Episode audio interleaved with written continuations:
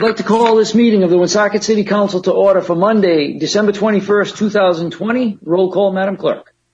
Councilman Cournoyer, Here. Sorry about that. Councilwoman Gonzalez, Here. Councilman Jalette, Here. Councilwoman Sierra, I do see you, Councilwoman Sierra, if you can hear us. You can see me? Uh, I can see your name, but we couldn't Okay, hear I'm you. uh, here. I, I just have a waiting symbol, so I wasn't sure if I was on, but I'm here. I'm present. thank you. Councilman Thank you. Susie, Here. Councilman Ward, Here. President Gendron.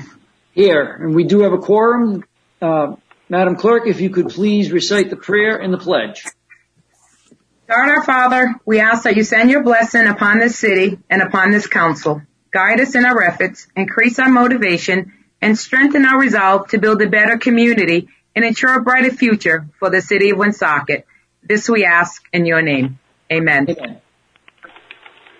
I pledge allegiance to the flag of the United States of America and to the republic for which it stands, one nation, under God, indivisible, with liberty and justice for all. Thank you, Madam Clerk. You're. Agenda for Board of License Commissioners.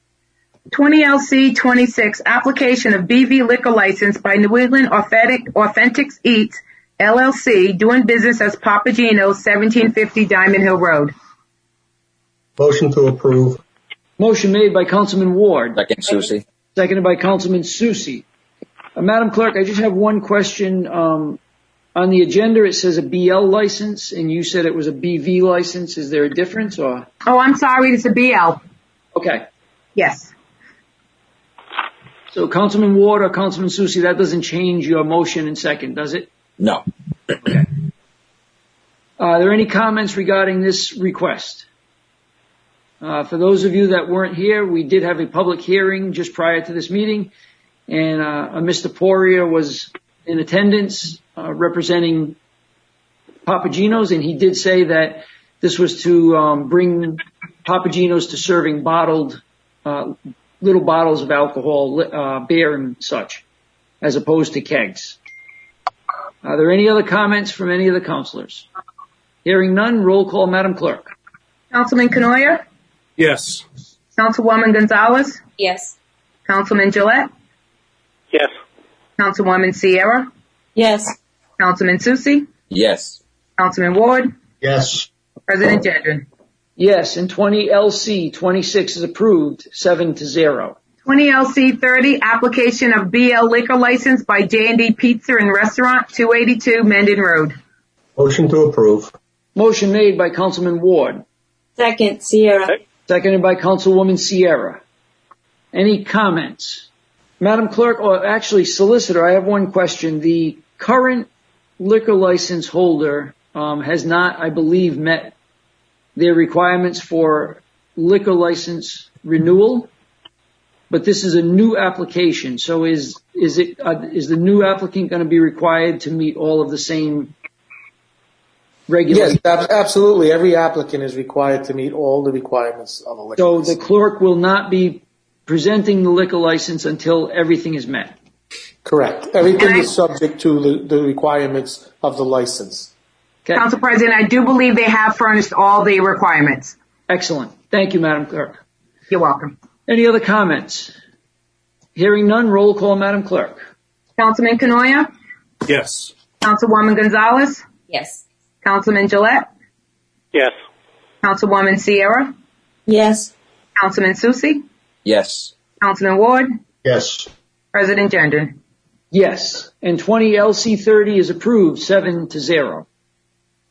20 LC 31, application of first class victualling license by Cherry Fried Chicken and Grill Corp., 828 Diamond Hill Road.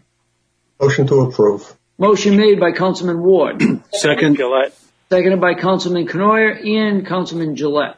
Comments? Hearing none, roll call, Madam Clerk. Councilman Cournoyer, Yes. Councilwoman Gonzalez, Yes. Councilman Jalette, Yes. Councilwoman Sierra, Yes. Councilman Susie, Yes. Councilman Ward, Yes. President Gendron. Yes. And 20 LC 31 is approved, 7 to 0. 20 LC 32, application of second-class victualling license by Francesca's Foods, 40 South Main Street. Motion to approve. Motion made by Councilman Ward, Second, Sierra. seconded by Councilwoman Sierra. Uh, any comments? Mr. President Jalette. Councilman Jalette. Uh, Mr. S- City Solicitor. I Yes. have, uh, in the past, I remember something about limited hours that uh, a licensee uh, would have to be open for a certain amount of hours per week in order to qualify uh, to have one of these licenses. Does that apply in this case?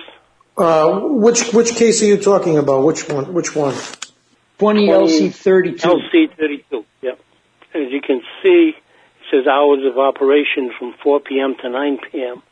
It doesn't say how many days per week, or just Thursday through Saturday. So Thursday, Yes, but- Saturday.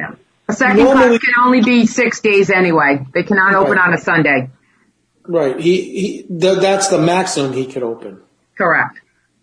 He could open less if he wanted to. So just, he can only open from 4 p.m. to 9 p.m. Okay, but that's not the question that I was asking. Years ago, uh, someone needed a license and they weren't going to be opening for enough hours during the week in order to qualify to hold this particular type of license. The thing is, I don't remember if it's this type of license or if it's another type of liquor license.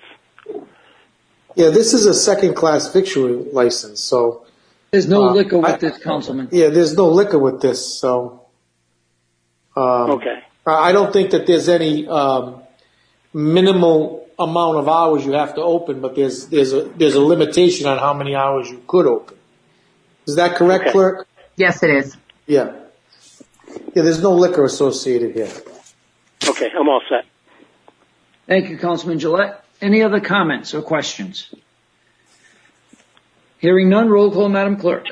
Councilman Cournoyer? Yes. Councilwoman Gonzalez? Yes. Councilman Jalette? Yes. Councilwoman Sierra? Yes. Councilman Susie? Yes. Councilman Ward? He's muted. Okay. President Gendron? Yes. And 20 LC 32 is approved 7 to 0. 20 LC 34, application of licenses and renewal of licenses. Council President, Councilwoman Sierra. I'd like to make a motion to approve the agenda for Board of License Commissioners, renewals, quarterly entertainment, second-hand dealer, and victualling first class. Motion made by Councilwoman Sierra. Second, Jalette. Seconded by Councilman Jalette. Are there any comments regarding this license renewals? Hearing none, roll call, Madam Clerk. Councilman Cournoyer? Yes. Councilwoman Gonzalez? Yes. Councilman Jalette? Yes. Councilwoman Sierra? Yes. Councilman Susie? Yes. Councilman Ward? Yes. President Gendron? Yes, and 20 LC 34 is approved 7 to 0. Approval and correction of the minutes from the meeting held December 7th and a special meeting held December 14th, 2020. Motion to approve as presented. Motion made by Councilman Ward, Second. seconded by Councilwoman Sierra. Are there any changes or corrections to be made? Hearing none, roll call, Madam Clerk. Councilman Cournoyer? Yes. Councilwoman Gonzalez? Yes. Councilman Jalette? Yes. Councilwoman Sierra? Yes. Councilman Susie? Yes. Councilman Ward? Yes. President Gendron? Yes, and 20, uh, the minutes from the meeting held December 7th and the special meeting held December 14th are approved as presented. Consent agenda. Motion to approve? Motion made by Councilwoman Sierra, Second. Second, Susie? seconded by Councilwoman Gonzalez and Councilman Susi. Uh, to receive the consent agenda as presented, are there any items that to be taken up separately? Hearing none, roll call, Madam Clerk. Councilman Cournoyer? Yes. Councilwoman Gonzalez? Yes. Councilman Jalette? Yes. Councilwoman Sierra? Yes. Councilman Susie? Yes. Councilman Ward? Yes. President Gendron. Yes, and the consent agenda is approved as presented. Communications from the mayor. 20M10, a, a communication from mayor submit, submitting veto message on ordinance 20L58 pursuant to chapter 4, section 9 of the Woonsocket Home Rule Charter. Council President, I Councilman make a motion, Cournoyer. I make a motion to accept the mayor's communication 20M10 for discussion purposes. Motion made by Councilman Cournoyer, Second. seconded by Councilman Ward to receive the mayor's con- uh, communication. Comments on the mayor's communication? Council President. Do we, well, let me ask you this: for, Do we have to receive it, solicitor? Yes, Can you we, have to can we act on the motion? We have a motion and a second to receive it. Do we have to? Can we act on it? Talk about it now, or do we have to have a roll call vote to accept it? Have a roll call vote to, to accept the, the, the message of the mayor, and then you could, you could make a motion to, uh, disapprove or not approve, and then you could have a conversation on that. Okay, Madam Clerk, we have a motion made by Councilman Cournoyer to receive, uh, and seconded by Councilman Ward. I'll do a roll call on the receiving for discussion purposes. Councilman Cournoyer, Yes. Councilwoman Gonzalez, Yes. Councilman Jalette, Yes. Councilwoman Sierra, Yes. Councilman Susie, Yes. Councilman Ward, Yes. President Gendron. Yes. Now 20M10 is before us. Councilman Ward, you would, Uh, at what time is it appropriate to make? you're muted, Councilman. Yeah, I got it. I got it. Um, at what point does it become appropriate to make the motion to override the veto? Is it now before we? Now, now would be the time. You could make the motion, someone can second it, and then you could have discussion like you do. All right. the- Well, notwithstanding the mayor's message, I make a motion to override the mayor's veto regarding ordinance 20058. Motion made by Councilman Ward, Second. seconded by Councilman Cournoyer to override the mayor's veto. Comments? Council President. Councilman Ward. Um, I, I'm amazed we've come to this point. Uh, frankly, I don't understand why it ever happened to begin with, going all the way back to July of 19, when all of a sudden, out of the blue, uh, the city clerk no longer had a parking space behind City Hall, uh, where um, Andrea Bicky had one, uh, Pauline Payer had one for all of her term. I believe John Reynolds had one for all of his service as a city clerk, and even going back to Ernie LaFond. And I think by going back to Ernie LaFond, I'm probably in the 60s. Um, and in every case, they have had the privilege of parking at a convenient spot because of their hours of work and their position in the city government. Um, I, I think it's sad that we're having to actually take this action, but it has become necessary, and I will vote to override the mayor's veto of this ordinance. That could never have happened. Thank you, Councilman Ward. Any other comments? Council President, Councilman Cournoyer. so I, obviously I'll be voting to override the veto and I echo Councilman Ward's sentiment. Um, I'm disappointed that we're even having to deal with this, uh, let alone having to deal with a veto. However, um, for me, there's a there's a bright spot because um, although I found the veto message a little bit odd because it read like a press release with quotes, um, I think it presents us an opportunity to address one of the issues that I think uh, causes quite a bit of controversy uh, between the council and the administration over the past several years. And specifically, I mean, we can have a discussion here about the what I believe is a fundamental misunderstanding of roles and authorities of the various branches of government as designed and set forth by the city charter. um, in, the in the mayor's veto, uh, she argues that she must not stand idly by while the city council oversteps its authority. She suggests that the city council is meddling in employee administrative matters, meddling in the minutiae of the day-to-day operations of city government, um, attempting to unlawfully order the mayor to act on administrative matter.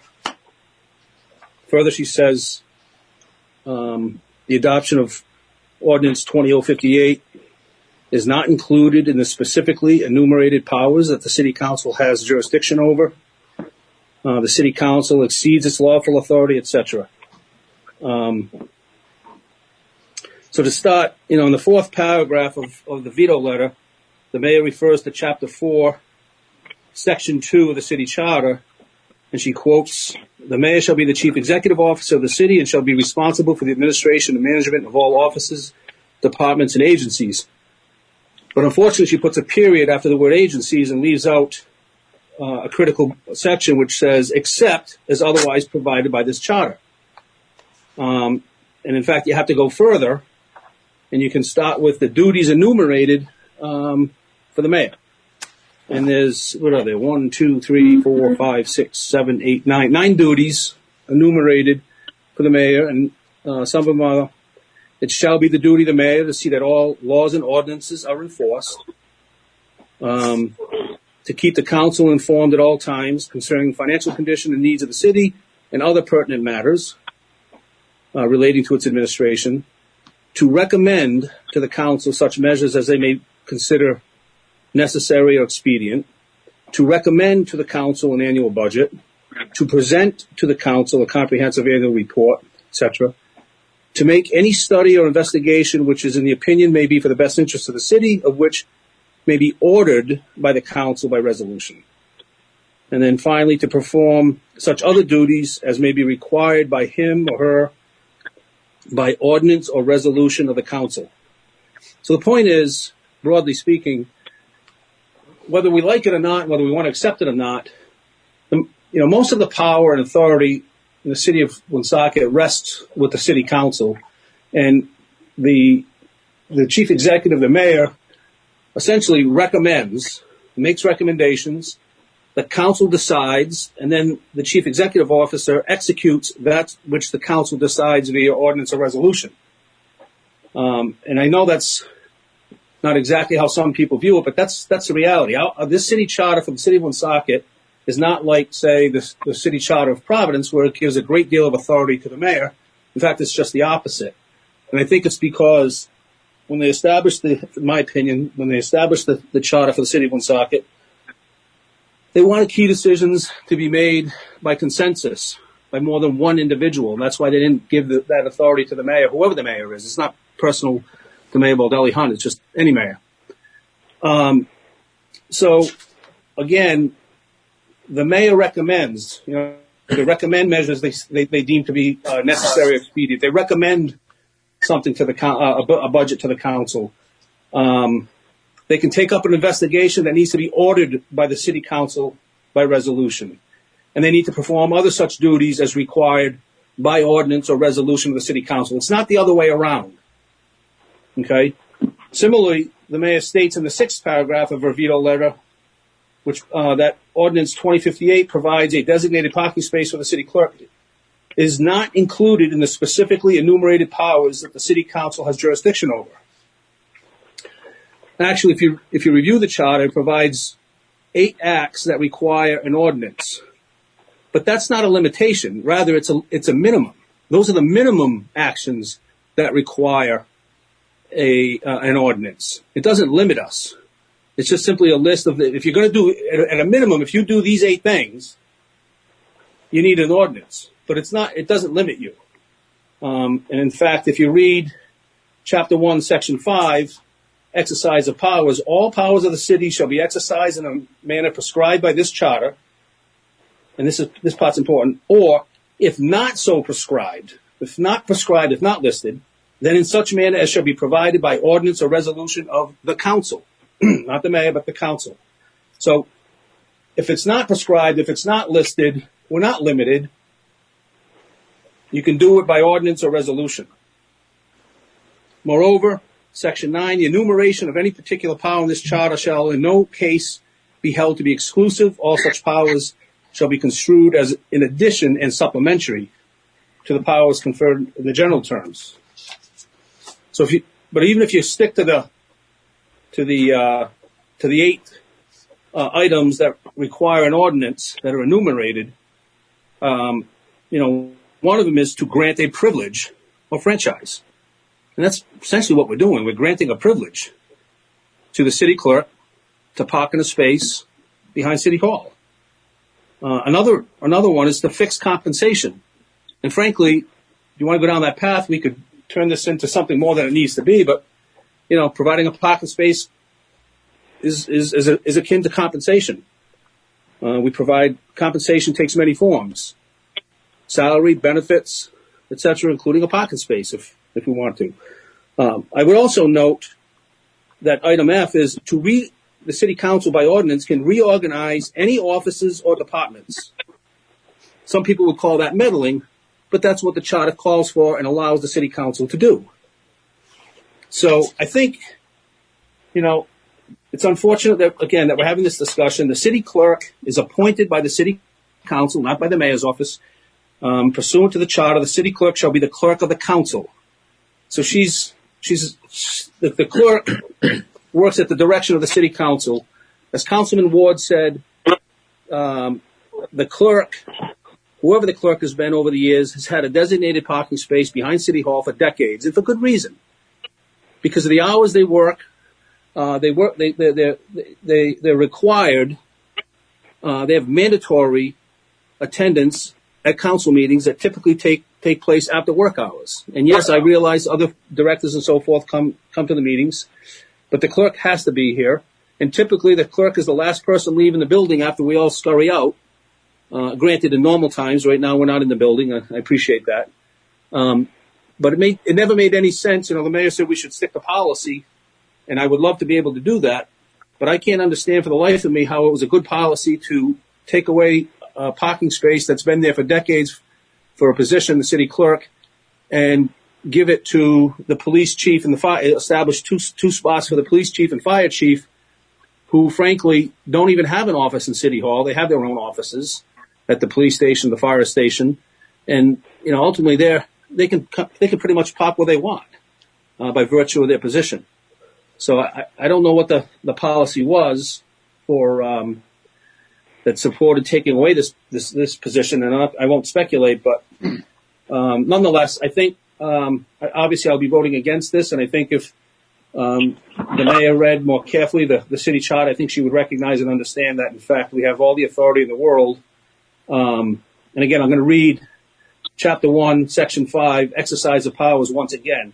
All powers of the city shall be exercised in the manner prescribed by this charter, or if not so prescribed, then in such manner as shall be provided by ordinance or resolution of the council, coupled with the, the mayor's duties uh, are to perform uh, duties as may be required by ordinance or resolution of the council. So, again, I wish we didn't have to spend as much time on this, but here we are, and um, I will obviously be voting uh, to override the veto. Thank you, Council President. Thank you, Councilman Cournoyer. I just want to, I'm not going to repeat everything that you said because, um, like you said, it's unfortunate that we have to spend this much time on this at all. Um, but I, I simply want to say I am very disappointed uh, that we've gotten to something that seems to be out of the policy playbook from the Providence politicians, where um, lack of uh, obedience loses you a parking space.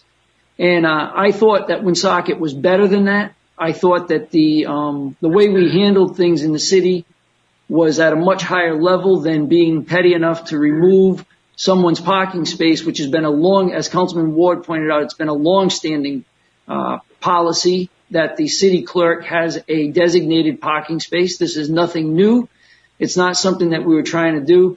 And I do think, um, because this will stand as record, um, in the mayor's uh, notice that she wrote for the veto disapproval, um, I do want to clarify in the third paragraph, she not only says the council doesn't understand, the city council doesn't understand, in her mind that the council does not understand the charter, but then goes on to say that it highlights the council, the, solicitor, the council with SEL, the council's misunderstanding of the basic powers of the city council. And um, I think that the last thing that anyone should be doing is calling in the city clerks, I mean, I'm sorry, the uh, city solicitor's abilities and his understanding of the council's authority. the city solicitor is the final say in all things related to the charter. And um, I think it's wrong that she points out not only that she, in her mind, that the council, the city council, misunderstands, but the city solicitor also misunderstands. So um, I think it just demonstrates that uh, the mis- misunderstanding, as Councilman Cournoyer uh, has aptly pointed out, is actually falling on um, not the city council and not the city solicitor, uh, but the mayor's understanding of our charter. Are there any other comments? President? Councilwoman Gonzalez. Right. I, um, I want to echo the uh, sentiments of uh, three counselors that spoke before me in that um, I can't believe an issue like this has taken this much time um, to resolve. However, I do want to say that um, I one of the questions that I kept going back to even in the last uh, meeting, and I believe Councilor Susie was the first. I didn't hear a clear um, uh, directive from our solicitor saying that this was within our rights. And I know I heard everything that Councilman Cournoyer has read, but as we know, a lot of these things, um, it, even in the charter, um, are um, are tend to be interpreted in different ways. I would like to see the um, the legal interpretation, you know, from our solicitor about this specific issue, so that we don't um, take measures that might not be within our rights. I just would like to hear a clear interpretation from our solicitor. That would make me feel more confident in my vote. President? Solicitor, how are you? Good, Mr. President. How are you? Good, thank you. Well, I understand the councilwoman's request, but as I have taken the position uh, since I got this position, uh, I act when it's clearly within my opinion to act, uh, and I have a clear distinction of when to intercede into the council or the mayor's prerogatives. Uh, obviously, the way the charter is drawn up, uh, you need five votes to override a veto, and uh, unless those the, the, the vote is clearly illegal, uh, it's my position that I have two clients that have two different perspectives. Uh, and unless I feel as though one perspective is absolutely without question illegal, I allow the I allow the democratic process to take place, which is the votes. So uh, I don't have an illegal opinion on this uh, particular ordinance. Uh, so I think it's up to the council and the mayor to do as they deem appropriate. Councilwoman? Yeah, I just, Floor, yes. I've seen it since it's gone this far. I'm just hoping that, you know, you know, I don't know that, that a veto today would be a final say in all of this. And I would hate to see, um, anything go further, um, than what it is today, um, when it comes to this specific topic. I must say I have to agree with you, Councilwoman. I, I hope that uh, the mayor will follow the directive given as the charter uh, dictates that she will do, and hopefully this won't go any further. But I, I have to agree with you. It's it's unfortunate that it's gone this far. Hopefully it ends. Uh, it finally comes to an end tonight. President. Uh, Councilwoman, are you all set? Yeah, I just, and, it, to be honest with you, I'm still not even clear that it's within our rights. Okay. All set though? President Jalette, Councilman, Wa- uh, Councilman Ward, Uh, I Jalette believe- hasn't gone for the first time yet. I'm sorry, Councilman Jalette, was that you? yes. Councilman Jalette. Yeah, thank you, Councilman Ward, Council President. Uh, I'd like to read a segment of the uh, mayor's message of disapproval. Part of it reads, the city council is the legislative body of the city and lacks authority over administrative matters such as those relating to the day-to-day management of city employees and their work environment, which are deemed within the exclusive jurisdiction of the mayor. Uh, that, in my opinion, uh, is not totally correct. I believe with all other employees in the city of Won- uh, Woonsocket, the the, the uh, mayor has jurisdiction through her department heads to handle employees, except for the city council. Uh, the city clerk is totally under the city council's jurisdiction.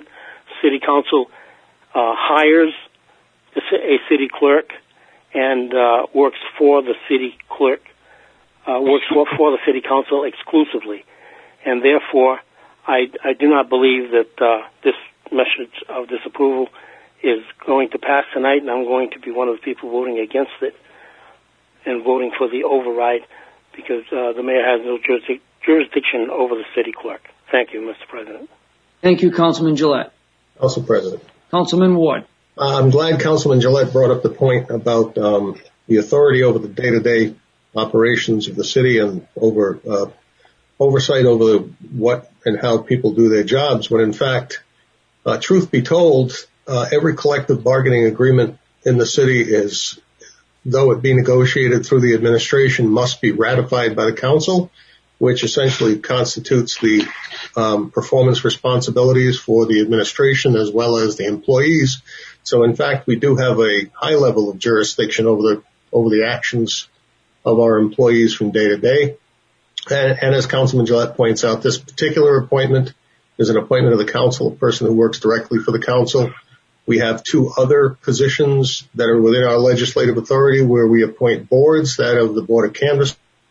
Councilman Ward, we lost your feed. They manage the operations and they are independent of the mayor's administration.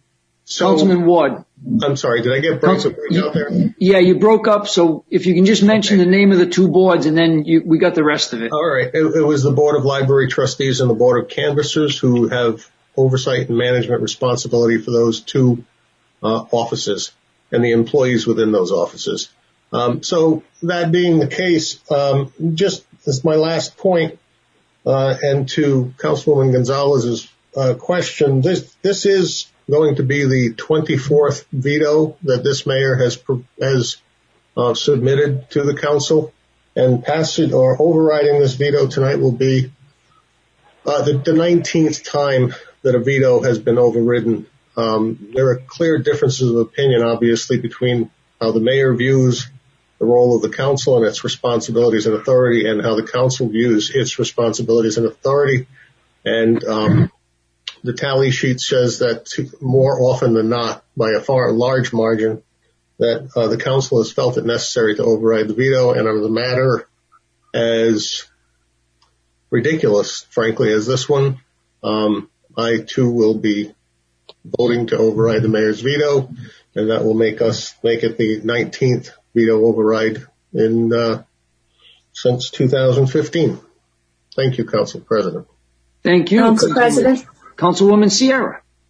Um, I too would like to uh, express my disappointment in this petty and sophomoric behavior um, uh, that has been brought to our table to vote on. It's such a waste of time, and as I said, it's it's extremely sophomoric. So I can, I, I will obviously be voting in favor of overriding this veto. And I'm hoping that the, the message that this council delivers is loud and clear that nobody is looking forward to two years of having to deal with issues so, so petty such as this. Um, I, I speak for myself and I think I can speak on behalf of, of my peers as well. Um, this is a terrible waste of time, and there's so many things that we need to address. That to sit here and go back and forth for 20 minutes on something like this is ridiculous. And I hope that this sends a message to the administration that this isn't something that we we wish to be doing for the next two years. Thank you. Thank you, Councilwoman. Any other comments? Council President? Yeah, uh, Councilman Cournoyer for the second time, unless somebody else is going. I apologize. No, yeah, I, I haven't seen anyone or heard anyone else. Okay. So, uh, two quick things. Uh, number one, um, just with respect to Councilwoman Gonzalez's concern, um, I think that the solicitor was pretty clear. Um, basically, what he said was he would let us know if we were doing something illegal. Um, and he's he's obviously by his by his by his uh, silence, if you will, in terms of interjecting. Uh, obviously, we're on we're on good footing because again, if either the council or the mayor was doing something illegal, he uh, he would tell us. And as he said, we're going to get ready to vote here, and if the vote what we're voting on was illegal, he he would advise us as, as much. The second thing, more importantly, I just want to say for the record that uh, the Madam Clerk has never once mentioned this issue to me personally. I don't know if she's ever said anything to the other council members. I'll speak for myself. Um, she has never said a word about this uh, this situation to me ever. Um, this goes back to July of last year. Um, I put this ordinance in with some other folks uh, that, that were on the uh, co-sponsors, um, not because of any conversation I had with the clerk, but simply because it's the right thing to do, and it was the wrong thing to do to take away the, the parking space, regardless of who the clerk was. So I just want to be really clear. Um, Ms. Duarte has nothing to do with this at a personal level, um, and she has been nothing but um, uh, professional in dealing with this um, this nonsense, uh, as far as I can tell, uh, from from beginning to end. So I just wanted to I wanted to make that clear. Thank you. Thank you, Councilman Cournoyer. Any other comments? One more comment, sorry. Councilwoman Gonzalez. Um, I, I do want to say that um, our city clerk's safety is, you know, of utmost importance. I do um, get all that stuff. I think that this has um, hasn't even become as much about the actual parking spot. Um, it, when I hear, even with the solicitor um, just finished saying, yes, he will tell us if we are um, acting outside of our um, our guidelines, but um, he also represents, you know, the mayor, and this veto has come to our table, so he he has a dual um, uh, interest in this. So so I didn't necessarily hear you guys are good. Um, uh, but, uh, but I do believe that, you know, this, this has become more than just, it's not as much about a parking spot, but really defining the lines of what the charter allows you or, or not. Um, because hopefully a conversation about the safety of the clerk and, and things like that can be handled you know, a little bit differently where those parking spots aren't used all the time. If, you know, at night, in, um, one of the members who is assigned of whatever is not going to be in a meeting, you know, those things at their parking lots might be able to be used. Um, the back might not be as safe, you know, to go to when we're walking out, you know, to the front. So all these things can, you know, be discussed. And I think we would have reached a resolution sooner if it was specifically about parking spots, but I think it's more just laying down, you know, and that's, that's why I'm cautious. I'm trying to be more cautious about it. Not so much that I don't think that she deserves, you know, I think the work that she does is very valuable. Uh, to our city, I just, um, I think this has become more of an issue than, than that, and that's where I'm a little bit hesitant. Okay. Any other comments? Well, hearing none, I will just, uh, I want to close out with two quick comments. One, Councilman Cournoyer, I will um, confirm one of your comments that uh, the Madam Clerk has never spoken to me personally about the loss of her parking space. Um, at one point, uh, when I believed that the mayor was going to reinstate the parking space voluntarily, um, because of a discussion that I had had I did that one time ask the clerk if in fact her spot had been returned to her and I found out that it had not. So, um, uh, the other thing and the, final comment that I'd like to make is simply that, um, this is not to be perceived as a drawing in a line in the sand or uh, a division. Uh, I said when this council began, I extended an olive branch in hopes that there would be a better working environment and a um, collaboration between the administrative and the exec, uh, the legislative branch.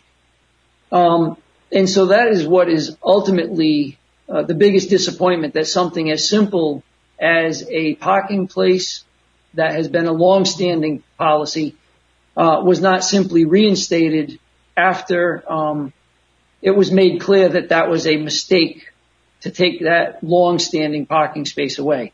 Uh, I still have every intention of working collaboratively, and this by no way uh, extends beyond this parking spot unless others view it that way. Uh, that is not what I'm acting on tonight. I am acting on uh, the right thing, and the right thing to do tonight is to reinstate the city clerk's parking space. When that happens, this is forgotten. And there is no line drawn in the sand. There's nothing more to this than getting the, the city clerk her parking space, which she deserves and is entitled to. And with that being said, I will ask for a roll call vote. Just to be clear, uh, voting tonight, when you're voting to override the veto, a vote of yes is an affirmative vote to override the veto. So if you are in agreement, then you would be voting yes to override the veto. Madam Clerk? Councilman Cournoyer? Yes, to override. Councilwoman Gonzalez? No to override. Councilman Jalette? Yes. Councilwoman Sierra? Yes. Councilman Soucy? No to override. Councilman Ward? Yes to override. President Gendron? Yes. And the mayor's veto of ordinance, wait a minute, 2058. oh, 58 is overridden by the city council on a five to two vote. Moving on to communications and petitions. 20 CP 16, request of Councilman Jalette to address the following item. Personnel short staffing. Councilman Jalette. Thank you, Mr. President. Um, Mayor, uh, the purpose for my putting this on a docket tonight was because uh, I was very concerned about your statement at the last city council meeting when you had uh, said that the where you have a shortage of staff, and therefore you, you may not be able to uphold the legislation that was passed that Councilman Ward had put through uh, at the last council meeting. And I was wondering if there's something the city council could do as far as helping you uh, to obtain the proper staff that that uh, I think you need, and that the council has in fact um, put in in the budget uh, money to fulfill all of these parking places. Is there something we can do? Is there a, special reason why you're short of staff? Councilman Jalette, I'm not sure. I'm looking at the screen now. I don't know that the mayor's still with us. Okay. No, I see, um, uh, Mr. O'Connell, are you the city hall designee? I am Chris Chamberlain. Okay, so then the, Councilman Jalette, the mayor is not with us. Okay, I'll have to wait for another time to get my answer. Thank you. Okay, thank you. And you're all set, Councilman Jalette? Yes. Okay, moving on to ordinances passed. Council President? Uh, Councilwoman Sierra, I think.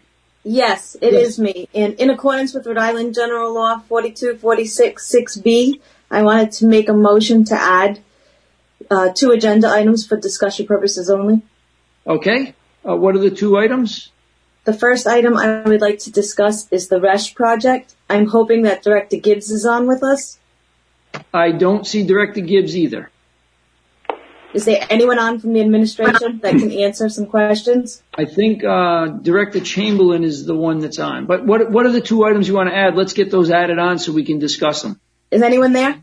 Um, direct, I, Chris Chamberlain I'm here. sorry, it's cutting out. Director Chamberlain is the only one that's there. Uh, Council President Gendron? Councilman, uh, Director D'Agostino. Yes, I'm here as well. Okay. So Councilwoman Sierra, what items would you like to add to the agenda for discussion? Councilwoman Sierra, if you can, can you hear us? I can hear you. Can you hear me now? Yes, I can, we can hear you now. Um, what are the two items that you'd like to add to the agenda for discussion purposes? RESH and Fifth Avenue School. Okay. So, um, we have a A motion. second. Seconded by Councilman Cournoyer to add two items to the agenda, Uh, for discussion purposes only. Roll call, Madam Clerk. Councilman Cournoyer? Yes. Councilwoman Gonzalez? Yes. Councilman Jalette? Yes. Councilwoman Sierra, Yes. Councilman Soucy, Yes. Councilman Ward, Yes. President Gendron.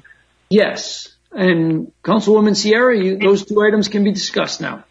Thank you. I'm not sure who's on from the administration, but I was looking for an update um, on the RESH project. It's been kind of low key. I haven't heard anything, and I would like to know if somebody from the administration can answer a couple questions. Namely, um, where is the project right now, and do we have a purchase and sales signed?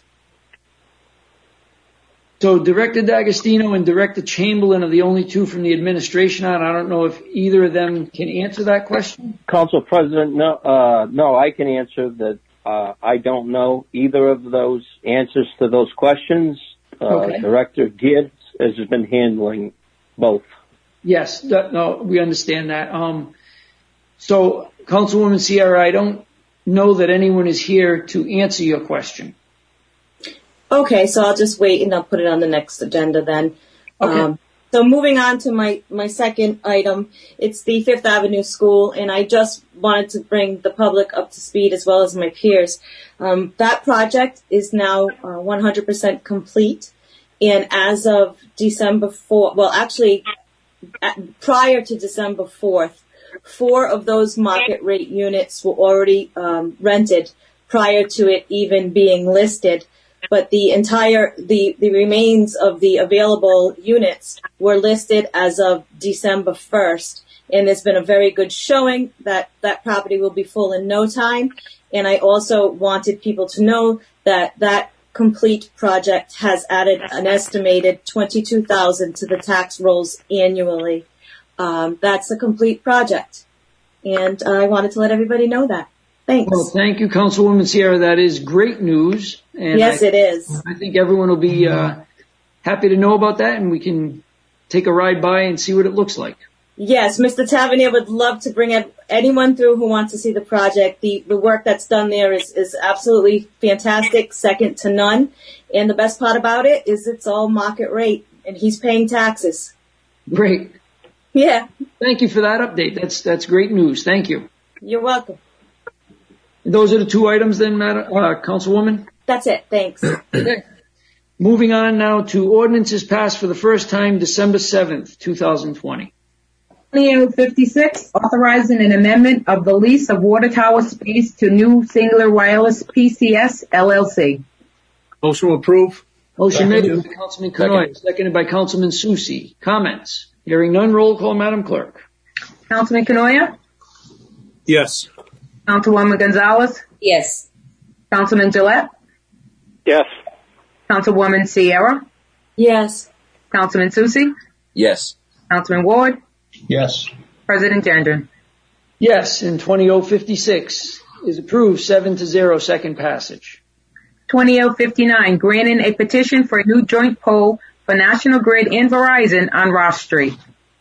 Motion, Motion to approved. approve. Motion made by Councilwoman Sierra, seconded by Councilman Cournoyer. Comments? Hearing none, roll call, Madam Clerk. Councilman Cournoyer, Yes. Councilwoman Gonzalez, Yes. Councilman Jalette, Yes. Councilwoman Sierra, Yes. Councilman Soucy, Yes. Councilman Ward, Yes. President Gendron. Yes, and 20059 is approved, seven to second passage. 20060, granting a petition for a new joint pole for National Grid and Verizon on Woodland Road. Motion passed, Jalette. Motion to approve, Councilman Jalette, Second? seconded Councilwoman Gonzalez. Comments? Hearing none, roll call, Madam Clerk. Councilman Cournoyer, Yes. Councilwoman Gonzalez, Yes. Councilman Jalette, Yes. Councilwoman Sierra, Yes. Councilman Soucy, Yes. Councilman Ward, Yes. President Gendron. Yes, and 20060 is approved, seven to second passage. 20061, an amendment of Chapter 15 entitled Parks and Recreation of the Code of Ordinances. Motion to approve.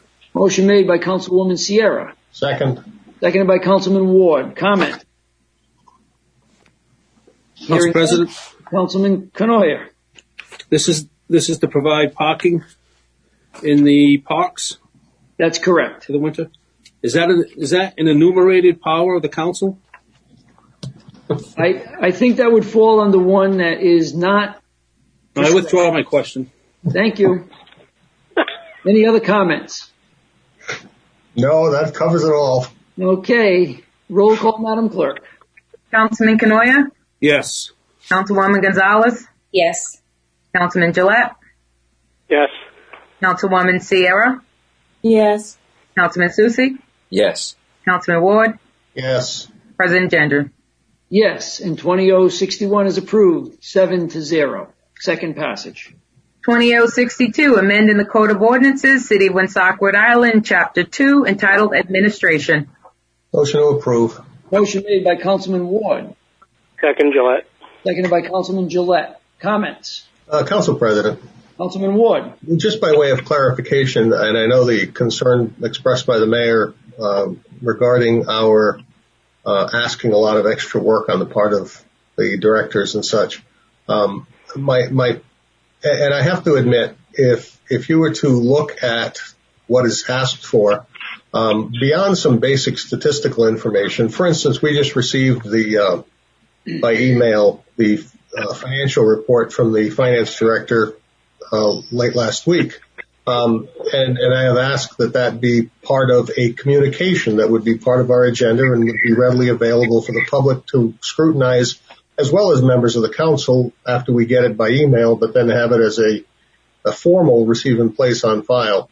Um, but many of the other departments, you know, it, it really is just asking for some statistical information or a very brief description of things that are going on. And I think Councilman Cournoyer mentioned um, that, you know, Director D'Agostino doesn't need to give us write a book every month, but it would be good to know that that there are certain streets being worked on, certain small projects, and I, quite frankly, Director D'Agostino pretty much does that now. We get a report on the progress over at the water treatment plant. We get reports on on odor control, and he tells us about many of the things that are going on in his department. It, it's nothing more than a simple communication, and I just want I just want to make sure nobody ex- exaggerates or overinterprets what this is about. This is about giving the council and the public some very basic information about what's going on, whether it's in planning or the library or the police department. And uh, like I said, things like police and fire will probably just be statistical data on the number of calls and what they represent. So I don't want I don't want this to be interpreted to be more than it really is, which is just informational at the simplest level to keep everybody up to date as to what's going on. Thank you. Thank you. Any other comments? Hearing none, roll call, Madam Clerk. Councilman Cournoyer, Uh, yes. Councilwoman Gonzalez, Yes. Councilman Jalette, Yes. Councilwoman Sierra, Yes. Councilman Soucy, Yes. Councilman Ward, Yes. President Gendron. Yes, and 20062 is approved, seven to zero. Second passage. New ordinance. 20063, authorizing the purchase of copy machines and enter into a maintenance service agreement. Motion to accept. Uh, motion made by Councilman Soucy, Second for Second. purpose of the discussion. seconded by Councilman Ward. Comments? Um, Council President Councilman Ward. and, and Director Chamberlain, if you feel like stepping in and answering part of this, I did raise a question um, when I saw the copier list and the vendor selection off of the MPA, and I firmly believe in the MPA.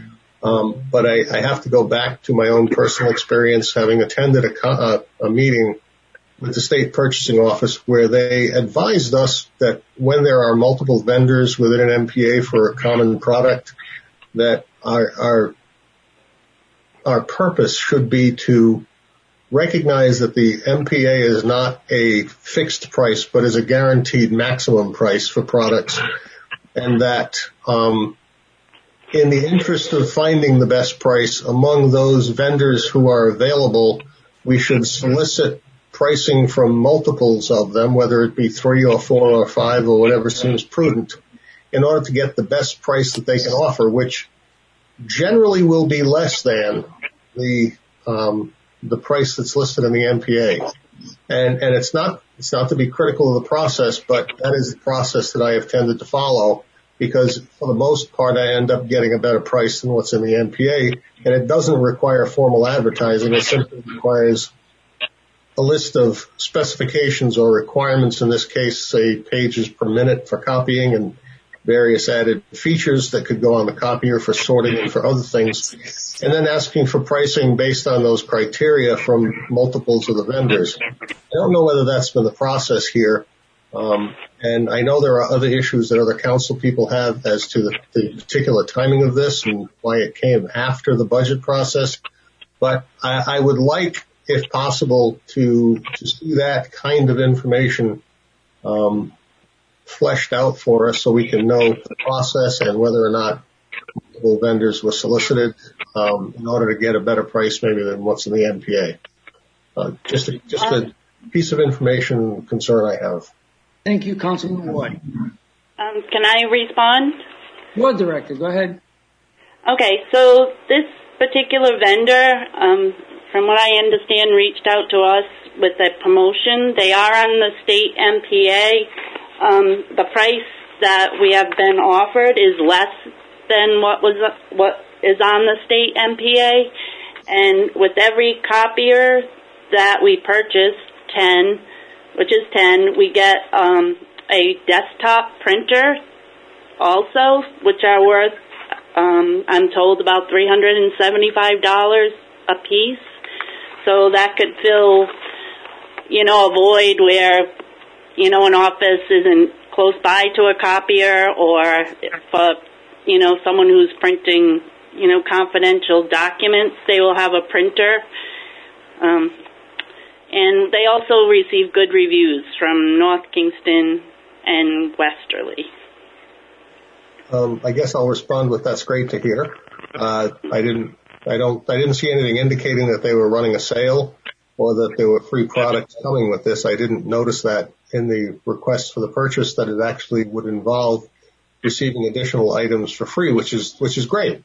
Um, yeah. And, and I, um, so I, I appreciate that.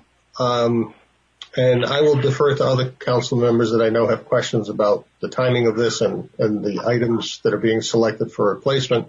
Uh, I'll simply say that I know that I know that before I was reelected to the council back in 2018, when I briefly served on the board of canvassers, the manager of the board of canvassers even then was had repeatedly asked for copier a copier replacement to be included in the budget, and it never was. And um, I don't know why that happens to be the case and why it takes three years to end up being on somebody's budget as a request. But uh, I'll leave it to others. Thank you, Council President. Thank you, Councilman Ward.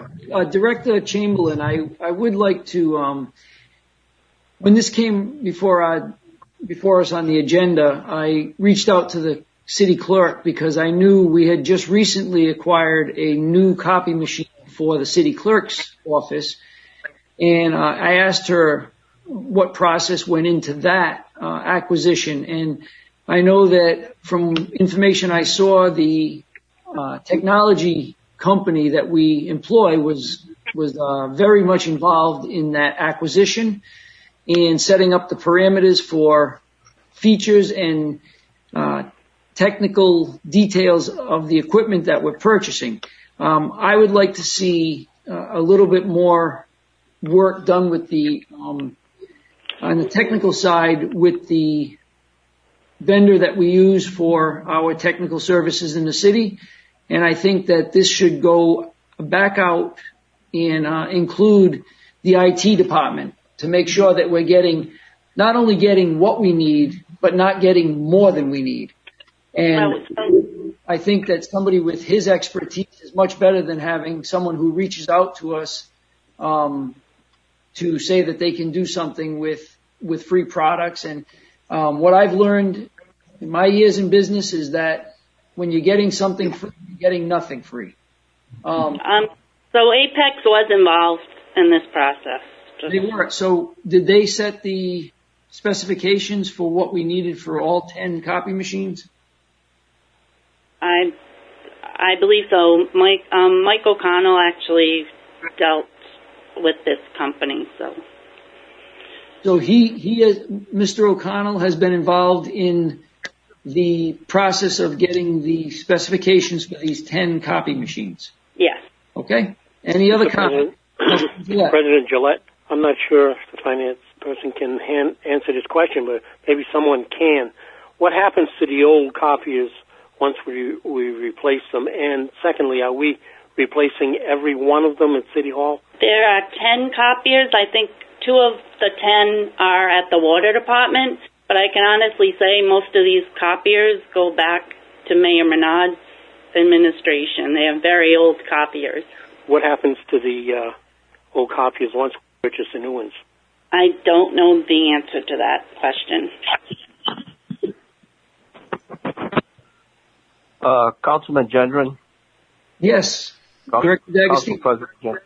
President. Yeah, so what, what, what we typically do is if a copier is still, uh, you know, it still functions, we could, uh, we typically store them, uh, and those that don't, uh, we discard. So we, or we'll put them down at the, uh, the waste facility in the electronic section for someone to, uh, to utilize or whatever. Does that help, Councilman? Even no, if they're rather than bringing them down there, are they saleable? As I as I said, uh, if they if they work and uh, and the uh, and the mayor so chooses, you know, to sell them, um, then that's an option. But uh, typically, we would just store them for backup or whatever. So Yeah, I mean, even the the junk junk can be worth something sometimes. And when we're talking taxpayers' dollars, if we can get a few bucks for them, maybe Yeah. that would be worth looking at, looking into. sure, well, that's something you can discuss with the mayor, and uh, you know, you can have a secondhand sale or whatever. So Yeah, possibly. Thank you, Mr. President. Thank um, you. I just got- I just got a message from Mike O'Connell. Um, I don't know if he'll be calling in, but he said he did the walkthrough City Hall with the vendor. So he did have input into what was the best fit copier for the area. So was was he involved in the solicitation of the the bids? I believe so. Yeah. I mean, he. This is a state MPA, and like I said, he had told me they contacted him to. They contacted us. So with this promotion,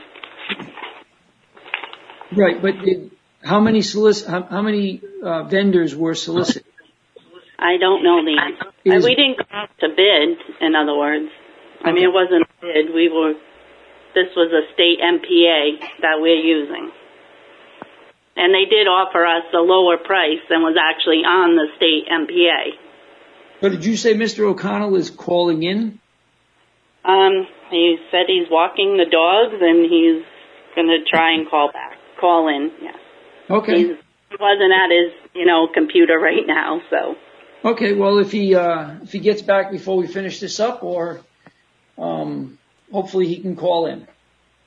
okay, Council President. Councilman Cournoyer. So yeah, I, I'm with you. I, I'd like to get an understanding from Mr. O'Connell what exactly he did. Did he just show them around and point out the existing copies that we have, and that was it? Or did he show them the existing copies that we have and then do some type of an analysis to make sure we're optimizing what we need and not getting too much or too little for that matter? So there's a difference between him just showing them around and saying these are the copies we have and that's the end of it versus doing some type of analysis. But, but the other issue I have is, and this keeps happening with all due respect, um, you know, I'm hearing these these copy machines go back to the Menard administration. I don't know why this stuff isn't put into the budget.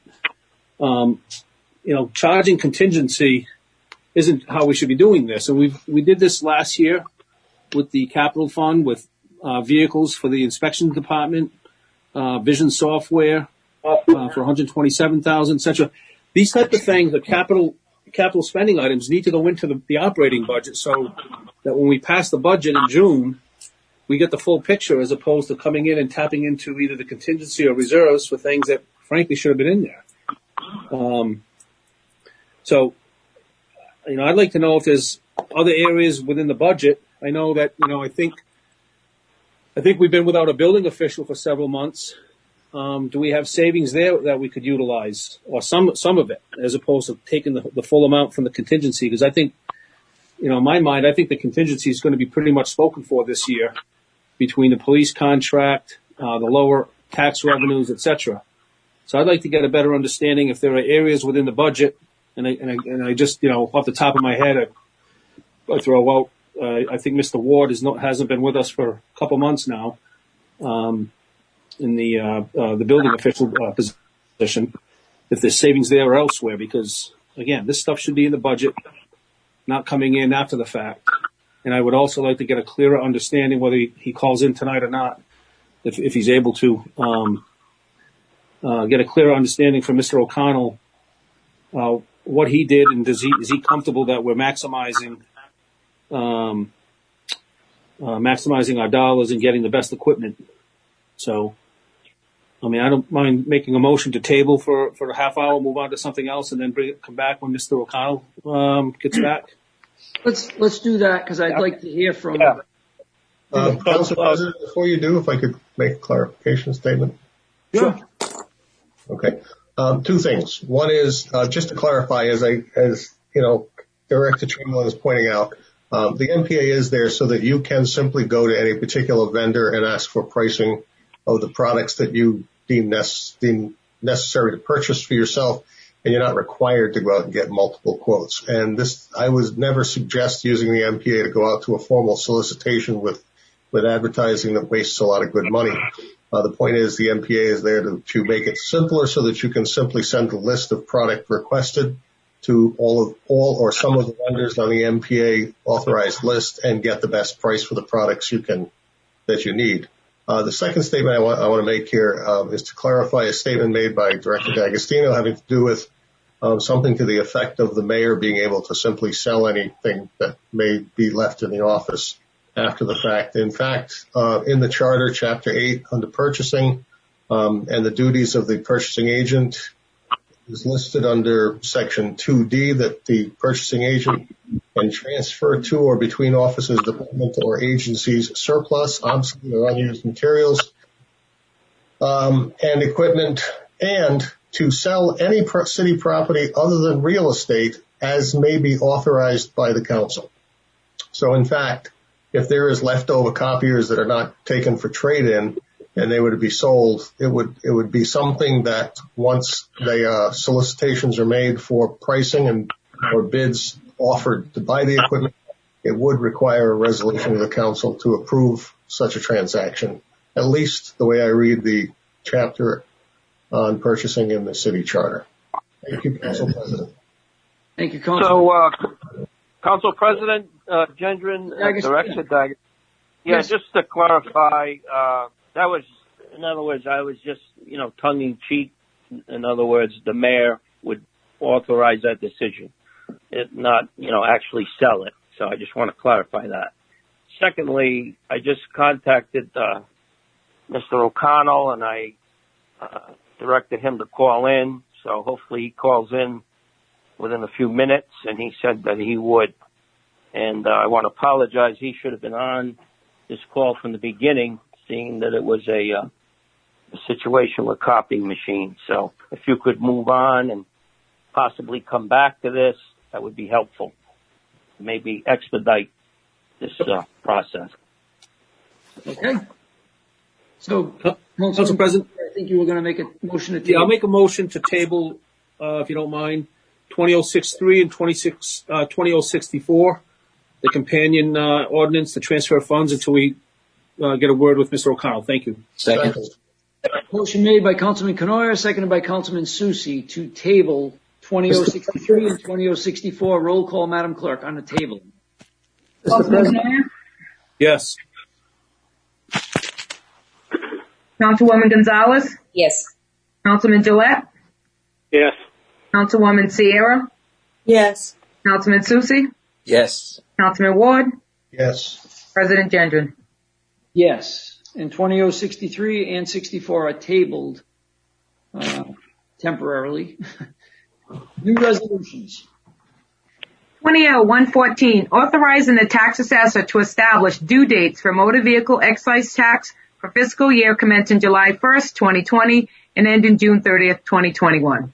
Motion Motion to to approve. Motion made by Councilman Ward, Jim, Second, Jalette. by Councilman Cournoyer and Councilman Jalette. Comments? Council President. Councilman Ward. Just glad, just saying, glad to see the General Assembly did their job and they made it so so it's possible to send out a bill without having to change all the formulas, um, and we can get this taken care of and move along the process. Thank, Thank you. Any other comments? I will simply warn people that you will be receiving a motor vehicle excise tax bill, which uh, some of you may have forgotten is coming, but it will be the one that was due uh, originally due back in June. I mean, I'm sorry, July of last of this year. Um, so it'll be coming, and it'll have four equal payments um, spread out over the next six months, as opposed to a year. So, uh, any other comments? Uh, Council President? Councilman Ward? Uh, just so people know, the dates that are indicated in this resolution, um, the quarterly installments are listing the January 26th for the first due date, March the 9th for the second quarterly payment, April the 27th for the third quarterly payment, and June the 15th for the fourth. And I should point out to people that um, we are statutorily required in state law that if we are going to offer installment payments, that it can only be done with four quarterly payments being the rule. Otherwise, we probably would have come up with some better way to do this, but four quarters is required, and so the option for four payments is spread out over those dates. Thank you. Thank you, Councilman Ward. Any other comments? Hearing none, roll call, Madam Clerk. Councilman Cournoyer? Yes. Councilwoman Gonzalez? Yes. Councilman Jalette? Yes. Councilwoman Sierra? Yes. Councilman Soucy? Yes. Councilman Ward? Yes. President Gendron? Yes, and 20R 114 is approved seven to zero. 20R 115, establishing the city council schedule for calendar year 2021. Motion to approve. Motion made by Councilman Second. Ward, seconded by Councilman Cournoyer, I believe, or Councilman Jalette. Yep. Jim. Councilman Cournoyer. Comments? Hearing none, roll call, Madam Clerk. Councilman Cournoyer? Yes. Councilwoman Gonzalez? Yes. Councilman Jalette? Yes. Councilwoman Sierra? Yes. Councilman Soucy? Yes. Councilman Ward? Yes. President Gendron? Yes, and 20R 115 is approved seven to zero. 20R 116, assisting Market Square restaurants by assigning designated municipal parking lots for takeout order pickups. Motion to approve. Motion made by Councilman Ward, Second? Second. seconded by Councilman Soucy and Cournoyer, I believe. President Gendron? Com- uh, comments, uh, Councilwoman Sierra. Yes, I, I have a couple comments on this. Um, I'm a little confused. I, I can't really figure out um, the purpose of this piece of legislation at this point in time. Uh, I'm confused in that A, it asks for designated parking spots for three restaurants in the Market Square area, um, two of which don't have issues. Um, well, all of them, A, don't have issues right now because they don't have business. That's the, that's one of the biggest issues with this. I don't see people knocking down restaurant doors or even knocking down restaurant doors to get takeout. So the need for this piece of legislation at this point in time is a little bit perplexing. Second to that, the three restaurants that are getting designated spots, we look at Old English Fish and Chip. They have parking in the rear, plenty of parking in the rear of their business as well in the front. They don't benefit from this piece of legislation. The second restaurant listed in here is River Falls. They also have parking available, private parking available on, at both of their entrances. So they certainly don't benefit from this piece of legislation. So I have to ask myself, who's really benefiting from this piece of legislation? It's one restaurant. And certainly I will vote in favor of it because I'm all about helping businesses. But I, ha- I have to shine a light on it and call it what it really is. Um, it's, it's not helping market square businesses. They don't have any business right now. I would, I would have liked to have seen this done when the restaurants were full swing. No, no legislation was put forward to help them. There was no offer of additional parking and anywhere when the place was humming. The place is as dead as a doornail now, and this piece of legislation comes forward. Uh, It's just a little confusing to me, or or maybe it's not. Maybe it's real clear to me.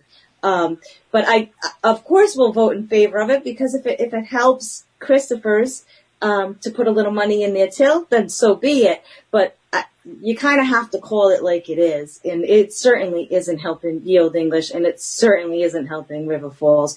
What what would help them is obviously passing legislation that gets business in their doors, lowering their taxes, and when they are busy, making sure that, that the city does what they can to provide ample parking space, parking for, for all the patrons of all the establishments. Um, with that said, I thank you very much. Thank you, Councilwoman. Any other comments? Council President, Councilman Ward. um, Councilwoman Sierra raises a, uh, an interesting point, and it, it made, it made me think back to the fact that in 2010, uh, the seven parking spaces located directly in front of the Old English Fish and Chips restaurant prohibits parking for more than 30 minutes between the hours of 9 a.m. and 8 p.m. so that there is already a reserved seven spot group in front of the restaurant for people um, generally considered used for takeout. Uh, I don't know. I don't know where these additional four spaces would go. Um, and um, as she points out, um, River Falls Restaurant does have uh, quite a lot of available parking right in front of the building. Um, I guess designating for specific places for takeout purposes only would be helpful. And clearly Christopher's could use the help in designating some spaces for people to, uh, to do pickup of their orders. Um, so I'll be supporting it. I just, I, I just don't know with the diminished activity and the diminished seating availability in these restaurants. I'm not sure that that parking lot at Market Square is, tends to be so full anyway. But if it can make it convenient for them to process takeout orders with those people who will be dining in where it's legal doing so in other parking places, then we should do that and make it convenient for all parties who are doing business with these organizations. Thank you. Thank you.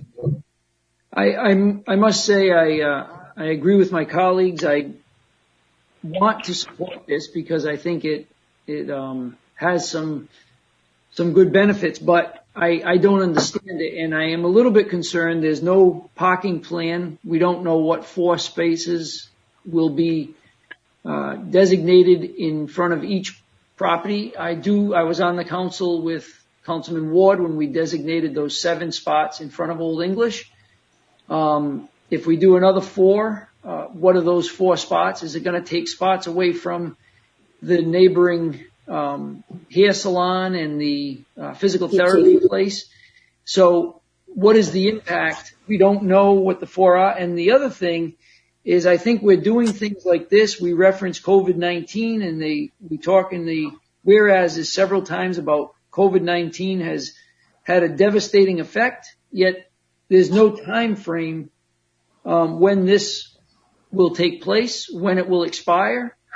And um, I would hate to say that when business was, was hopping in Market Square and all three restaurants were at their capacity, having 12 spots sit idle will begin to be a problem for dine-in customers. So I, I would like to see this um, tabled and have a parking plan so we know what spots we're talking about, as well as a time frame uh, that these four parking spaces will be um, designated and, and reserved for pickup purposes only. So I will make a motion to table uh, to get that information, 20R116. Second. Second, Mr. President By Jalette. Councilman Ward and Councilman Jalette. Madam Clerk, roll call on the tabling. Councilman Cournoyer, Yes. Councilwoman Gonzalez, Yes. Councilman Jalette, Yes. Councilwoman Sierra, Yes. Councilman Soucy, Yes. Councilman Ward, Yes. President Gendron. Yes, and 20R116 is tabled to the next meeting. 20R 117, authorizing the cancellation of certain taxes. Council President, motion to approve. Council, uh, motion made by Councilman Ward, Second, Jim. seconded by Councilman Cournoyer. Comments?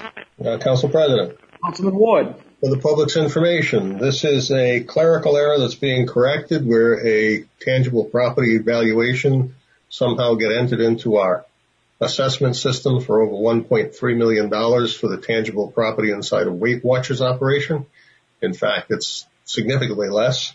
And so this abatement will be in the amount of $61,751.11 to bring it back to a number that's consistent with what it's always been for that operation. Thank you, Council. Any other comment? Council President, Councilman Cournoyer. just a question for um, Director Chamberlain.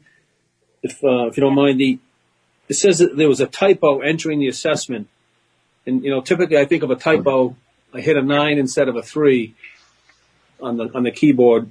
Was this was this when we say a typo? Was does this mean that we had a piece of paper that had the wrong number? We keyed it in, or I mean, because this is a huge difference, and, and the numbers aren't even close. I, the, I I guess the, if the number was typed wrong in the system, that's the only information I have. It is a very big typo, Yeah. I agree. All right, I don't think they could, it was determined how, you know, okay. Council how the number But come you're, up with. you're, you're, you're comfortable with the new assessment is the correct number, obviously. Yes, Yeah. yes. All right. Thank you. Council, Council President. Councilman Ward.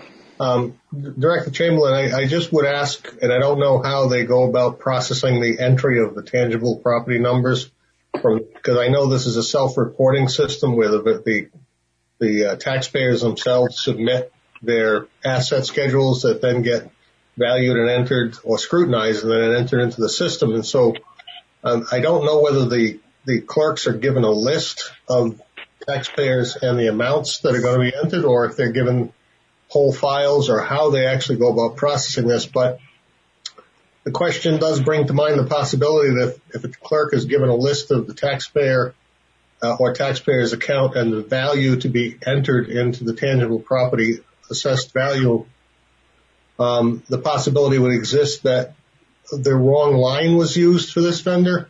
But that would then lean, lend itself to the possibility that some other taxpayer may have a $65,000 assessment when in fact they really have a $1.3 million assessment that needs to be checked to see if there's somebody that might significantly be undervalued in terms of their assessment because somehow there was a uh, an accident in entering a line item from the wrong line. Just a thought that, that may have Okay, that's, that's a good point. I will, um, I'll talk to the assessor about that tomorrow to,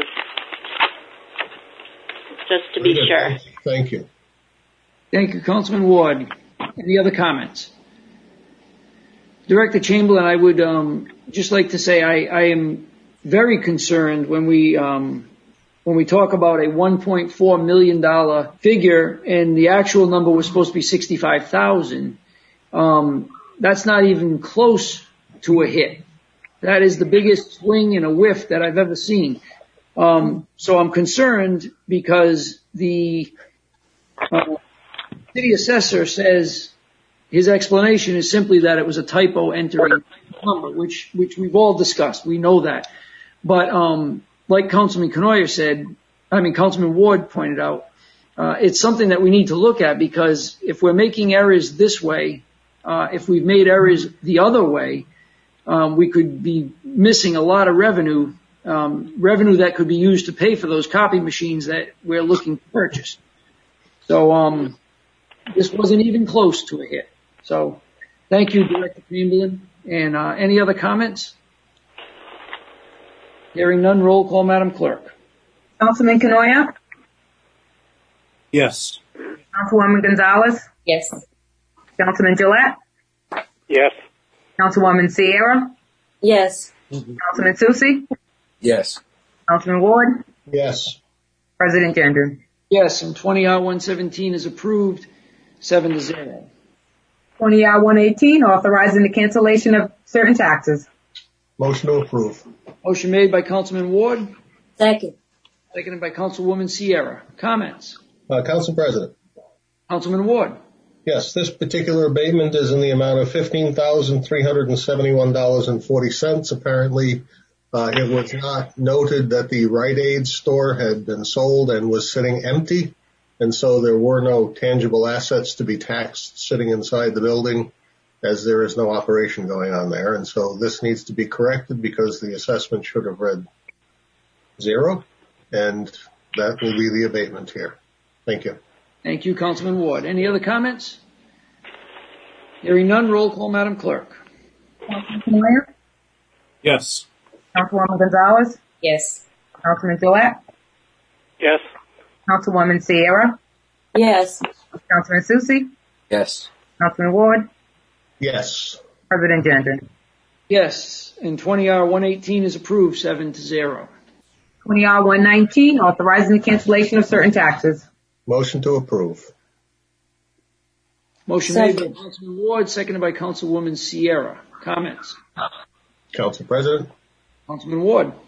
Uh, yes, the total abatement in this instance is seventeen thousand one hundred and fourteen dollars and eighteen cents related to a property uh, that had actually changed hands in 2018, was still being assessed on on this taxpayer, um, and I will simply, by way of asking the finance director to please verify this, but because the property was sold to another party, as indicated in the memo, that in fact the new owner, um, while we're approving this abatement, the new owner should have been taxed for whatever tangible property may be in that property for taxation. I would ask that you check that and verify that that's been the case because what we're abating here as a correction should be taxed to the owner of the property. But in this Yeah, case, it, it was taxed. There was Okay. a recertification, um, for 2019 and 2020. Okay, very good. Thank you. Then in that case, this, uh, seventeen thousand one fourteen eighteen, um, should be approved and thank you very much. Thank you, Councilman Ward. Any other comments? Hearing none, roll call, Madam Clerk. Councilman Cournoyer? Yes. Councilwoman Gonzalez? Yes. Councilman Jalette? Yes. Councilwoman Sierra? Yes. Councilman Soucy? Yes. Councilman Ward? Yes, President Gendron? Yes, and 20R119 is approved, seven to zero. Could I have a motion to remove from the table 20R, uh, 20063 and 20064? So moved, Motion made by Councilman Cournoyer, seconded by Councilwoman Sierra. Madam Clerk, roll call. Councilman Cournoyer? Yes. Ralph? Yes. Councilman Jalette? Yes. Councilwoman Sierra? Yes. Councilman Soucy? Yes. Councilman Ward? yes, President Gendron? Yes. And we now have 20063 before us. Council, uh, Mr. O'Connell, we had um, gotten into a discussion. I'll just try and bring you up to speed. Um, I had asked if um, the IT department was involved in the specifications and solicitation for bids for the uh, copy machines. Um, they, Director Chamberlain had said you were involved, and I just we wanted to get clarification as to uh, the process that was taken. And I know I had spoken to the clerk, and she sent me information that was used when we acquired her copy machine for the city clerk's office, and if the same process was followed with um, this these ten copy machines. First, I want to apologize for the poor timing on walking my dogs. That's okay. But uh, yes, uh, so I went through City Hall. Uh, we went through City Hall, water, um, and evaluated the current copy machines, the needs of the department, how they compared to the machines that were in place versus what would be needed on a future machine. Um, they all had the same standard features, network printing, staple sorting, fax machine, network scanning, and the differences were essentially mostly based on the number of pages per minute and the volume done by each department. Um, when we did the clerks last year, as you said, I know we got a number of responses back last year or two years ago. I, think it was last year. Um, and for this one, Aztec was one of the companies that had submitted a response for that. Uh, and they, as far as I understand, approached the city with a pretty um, appealing promotion where I apologize for my eyes averting, but I'm looking at my other monitors, which have everything open. um, they approached the city with a promotion that allowed the city to get uh, a number of 6,400, I believe, the 6,400 DW printers. Um, one would be included with each purchase or lease for the shop, excuse me, um, machines. And that's about the extent of it. So how does this, um, is this, so is it a similar process to what we did with the clerks? And are you comfortable with where we ended up for a number and? I mean, copiers in my mind are pretty much commodities. Um, so I don't know that there's a ton of difference between many of the major brands. Uh, the process was a bit different again because from my understanding, they, you know, approached the city with this promotion. So that's kind of the draw that was used for this one. Okay. Any other questions for Mr. O'Connell? Mr. O'Connell, it's Jim. Hey, Jim. So, so just briefly, are you, are we comfortable that what's proposed here, the 10 copies, is, is, gives us what we need? I mean, are we getting too much or too little? Uh, from your perspective, are there other ways to optimize it, or is this is this as good as it gets? And, and that may be, if that's the case, fine. Yeah, speaking to the capabilities of the machine, I mean, they match the city's needs. That I can say with confidence. Okay. Very good. All right. Any other questions? Hearing none, roll call, Madam Clerk. Councilman Cournoyer? Yes. Councilwoman Gonzalez? Yes. Councilman Jalette? Yes. Councilwoman Sierra? Yes. Councilman Soucy? Yes. Councilman Ward? Yes. President Gendron? No. 20063 is approved, six to one. 20064, transferring funds, general funds. Make a motion? Yes. I'll make a motion. Motion made by Councilman Soucy, Second? seconded by Councilwoman Gonzalez. Comments? I'm going to start. I didn't support the purchase. I'm certainly not going to support the transfer. I think that this is more of what we have accepted as process and practicality, and it is not the way that we should be doing business. We're not talking about an unexpected boiler replacement, which would be something that I would support taking from contingency. Uh, we're also not talking about a breakdown that was not foreseen. Uh, these copy machines, some of them date back to 2009. This is not a surprise to anyone. It should be included in the budget, but I certainly cannot support taking the money out of contingency. Um, we've got this thing going on that people may or may not be aware of. It's called COVID-19, the coronavirus, and it is hitting municipalities, businesses, states, and the federal government really hard. And we don't know yet what the impact is going to be. We're sending out motor vehicle tax bills to people um, that, quite honestly, I bet you some of them aren't expecting those bills. And we may see a very low collection rate, and we may have to tap into the contingency uh, to supplement the uh, shortcomings in different areas. Um, so because there was not proper planning, I cannot find it uh, practical, responsible, or reasonable to take the money out of contingency, which quite honestly, the contingency account would not be as large as it was, as it is now, if it wasn't for the city council um, moving that money and causing uh, a lot of angst for doing that and now we're tapping into it for an unexpected purchase. So I will not be supporting the transfer um, of money out of contingency. Uh, the money should be found. The purchase was approved, and I think the money needs to be found in the uh, respective business accounts. Any other comments? Can I can I speak a minute, please, Chris Chamberlain?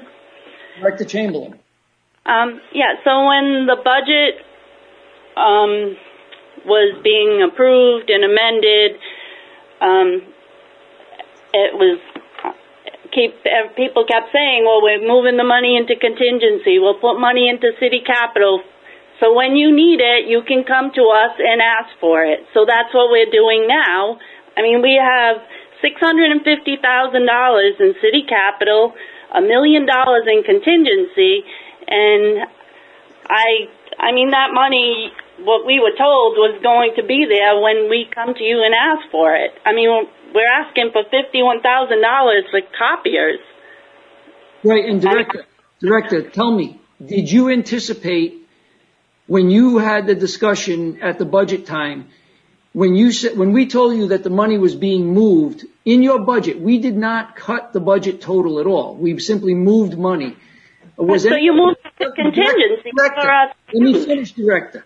Did any, of sorry. the money, did any of the money that we moved into contingency, was any of that intended to be earmarked for those copy machines? I honestly would have to go back and look at the amendments that were made. No. And my point is just that when you're talking about copy machines that go back to 2009, this is something that could have easily been anticipated and it should have been included in the budget. President? Councilman Soucy. Yeah, I agree. It should have been in the budget. There's, there's no question about that. But I do recall also that we did move monies to contingencies from certain departments.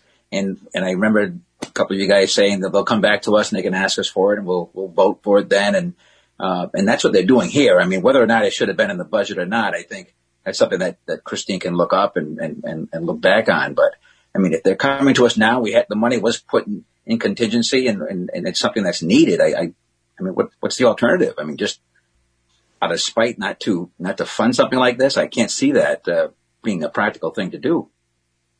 Councilman Soucy, please don't be condescending with something and saying it's out of I'm not condescending. You, you, you said out of spite. This is far from out of spite. This is being a good, you listen, you were a Yeah. businessman. You Right. used to run a business. You didn't stockpile money and just think about what you needed as the year went through. You budget appropriately. And, and again, this isn't like a boiler that went bad and you didn't expect it to come up. That's what contingency is supposed to be. When we said we were moving it into contingency, I certainly anticipated it being for an unexpected emergency expense. And we've got this pandemic before us. So please, please do not say it's out of spite. It's and I agree that it should have been in the budget, uh, Dan. I'm a council president. There's no question about that. But we, this is before us, and it's. I mean, I, I don't feel it's frivol- frivolous. I think that they, they need this. Whether it should have been in the budget is is a is a is a, is a concern. Uh, but it is before us. It's something that that's needed, and we do have the monies in contingency to take care of it. Yes, there are other needs coming up before us, absolutely. But I just can't see us denying something that like this that that's that, that's actually being uh, re- requested and is needed. That's my point. okay. Council President, Councilwoman Sierra. um, I, I agree with you wholeheartedly on this. I, I don't have a problem if they need new copy machines. I get it. But to take it out of contingency, I, I too have an issue with that. And I, I would like to, to put out there for the record, just, just because the administration comes and asks, you know, for money to be transferred out of the contingency, that doesn't automatically mean it's a yes. It comes to the council for merit. Um, and I, I understand your your thought process in prioritizing this. We have some very big expenses coming up, huge, uh, due to the COVID virus. In my mind, the contingency budgets for things like when we have an unexpected five extra feet of snow, and Director D'Agostino comes up and says he needs he he needs to put his men on the road, or we have a plow that breaks down, or or things of that nature. Um, copy machines yeah, if, if you want them, take, go ahead, but they, but they should come out of your budget. They should come out of that department's budget. I, I agree wholeheartedly with, wholeheartedly with you on this one. Um, copy machines, I mean, this contract, we had to know it was expiring. If we, if we lease these machines, we had to know it was expiring. I don't understand why it wasn't figured in their budget accordingly. These are typically, I'm sorry. I who's that? Because I, didn't stop talking. I think it was just an interference, Councilwoman. I don't. Oh, all right. Because I, I I was like, who's that? Um. Again, it it we we have leases on these machines. I believe most of these copying machines are leased for a ten year period of time. So we should have known the leases were expiring, and it should have been part of or even an anticipated budget like, hey, that, you know, we have these leases coming and due and we think we're going to need new machines, yada, yada, yada. And are they all expiring at the same time? Are all 10, are all 10 machines dead? Do they all need to be replaced? Can, can we look at it a little more conservatively if there's, you know, a portion of them that definitely need to be replaced? Or do we have to package deal it like this? There's a lot of, um, there's still a lot of questions in my mind. Uh, and I do agree that this should have been part of their um, budget. And I don't think that they should expect a yes every single time that they come to the council. And I certainly don't think that it should be uh, termed spiteful. That's offensive and it's divisive. And I really, I thought that we were done with that.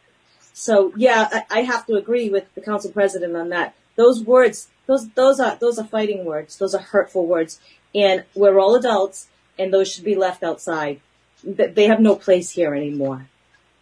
Thank you. Thank you. Any other comments? Council Mr. President. President. Ward.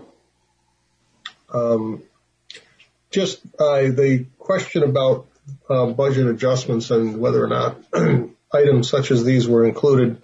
If, uh, as I look back on the budget amendment that was proposed when we did the budget, um, pretty much the vast majority of it has to do with temporary clerical services and other labor accounts. Um, some of it had to do with the benefits associated with the payroll charges and some of it had to do with other matters, but I don't see anything in there that would have been affecting those things that are essentially office operational supplies or expenses or capital items that would have, would have been scheduled that could have included something like these. Um, so I, as I said, when I served on the board of canvassers back prior to 2018 in that long ago time, the manager then was begging for a copier each year in her budget requests and was ignored. Um, and now all of a sudden it has to come out of contingency when it could have come before the council in the last five budget years uh, for consideration with a replacement being taken care of.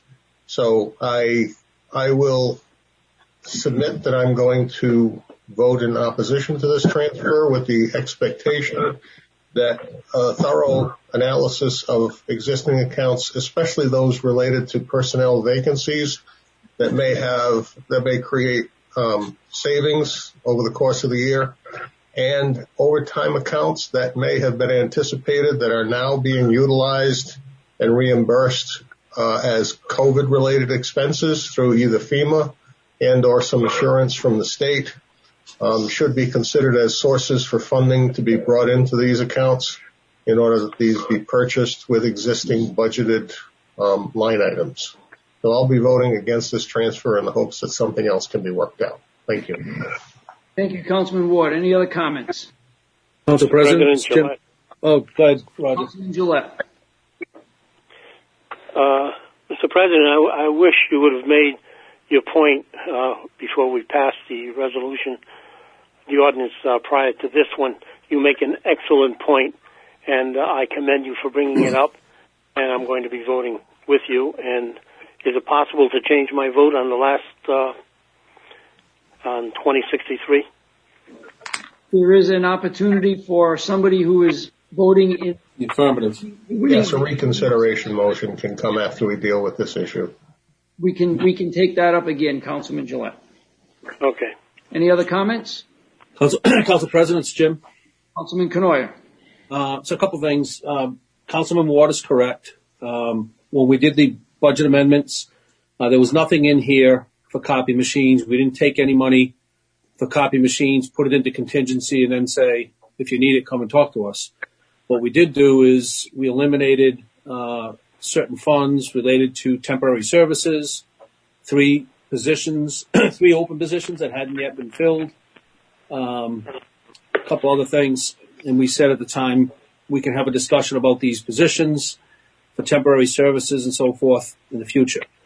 Um, again, this this this is not the first time this has happened.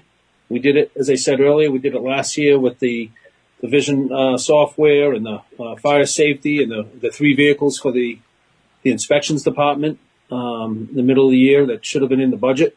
Um, it's not a matter of being spiteful. It's not a matter of mocking. It's not a matter of demonizing and the, the other words that seem to come up at every meeting now. Um, it's just a matter of doing things um, in a manner that, that, that makes sense and has a little bit of process and discipline to it.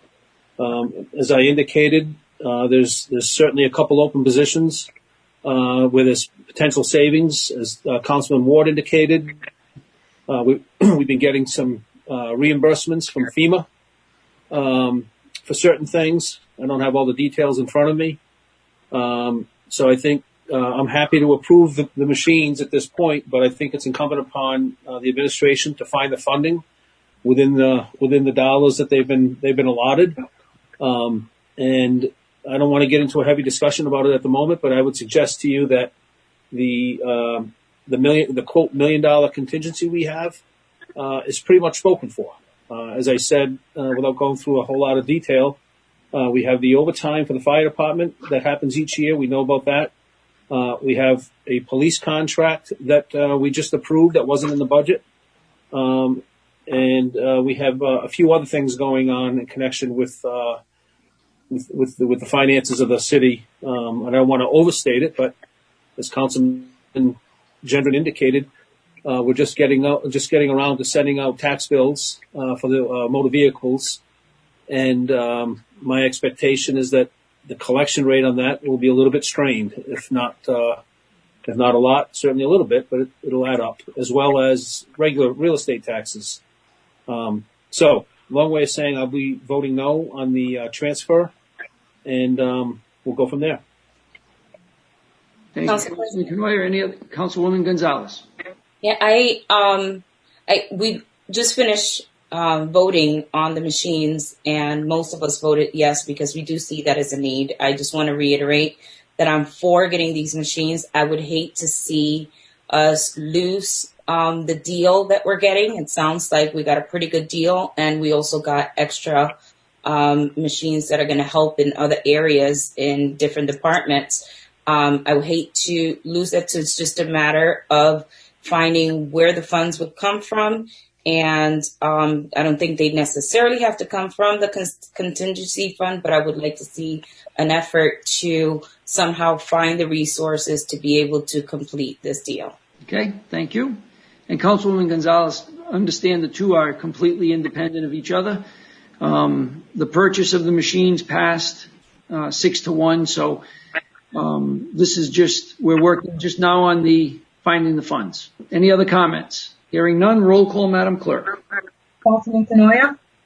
No. Councilwoman Gonzalez? No. Councilman Jalette?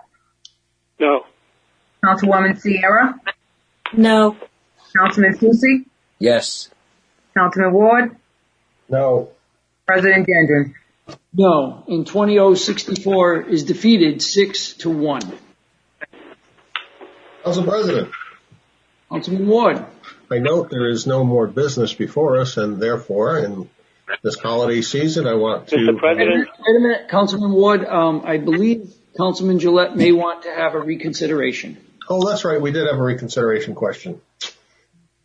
Councilman Jalette? Mr. President, yes, I, would like to make a motion for a reconsideration vote on 20063. Motion made by Councilman Jalette for reconsideration. Second. Seconded by Jim. Councilman Cournoyer. Uh, I believe we go right to a vote. Solicitor, is that correct? Yes, that's correct. Okay, we have a motion made by Councilman Jalette, seconded by Councilman Cournoyer for reconsideration. Madam Clerk, if you could um, poll again for 20063. Councilman Cournoyer? Uh, yes, in favor of 20063. Councilwoman Gonzalez? Yes. Councilman Jalette? No. Councilwoman Sierra? Yes. Councilman Soucy? Yes. Councilman Ward? Uh, yes. President Gendron? No. In 20063 is approved by that pesky five to two vote once again. Council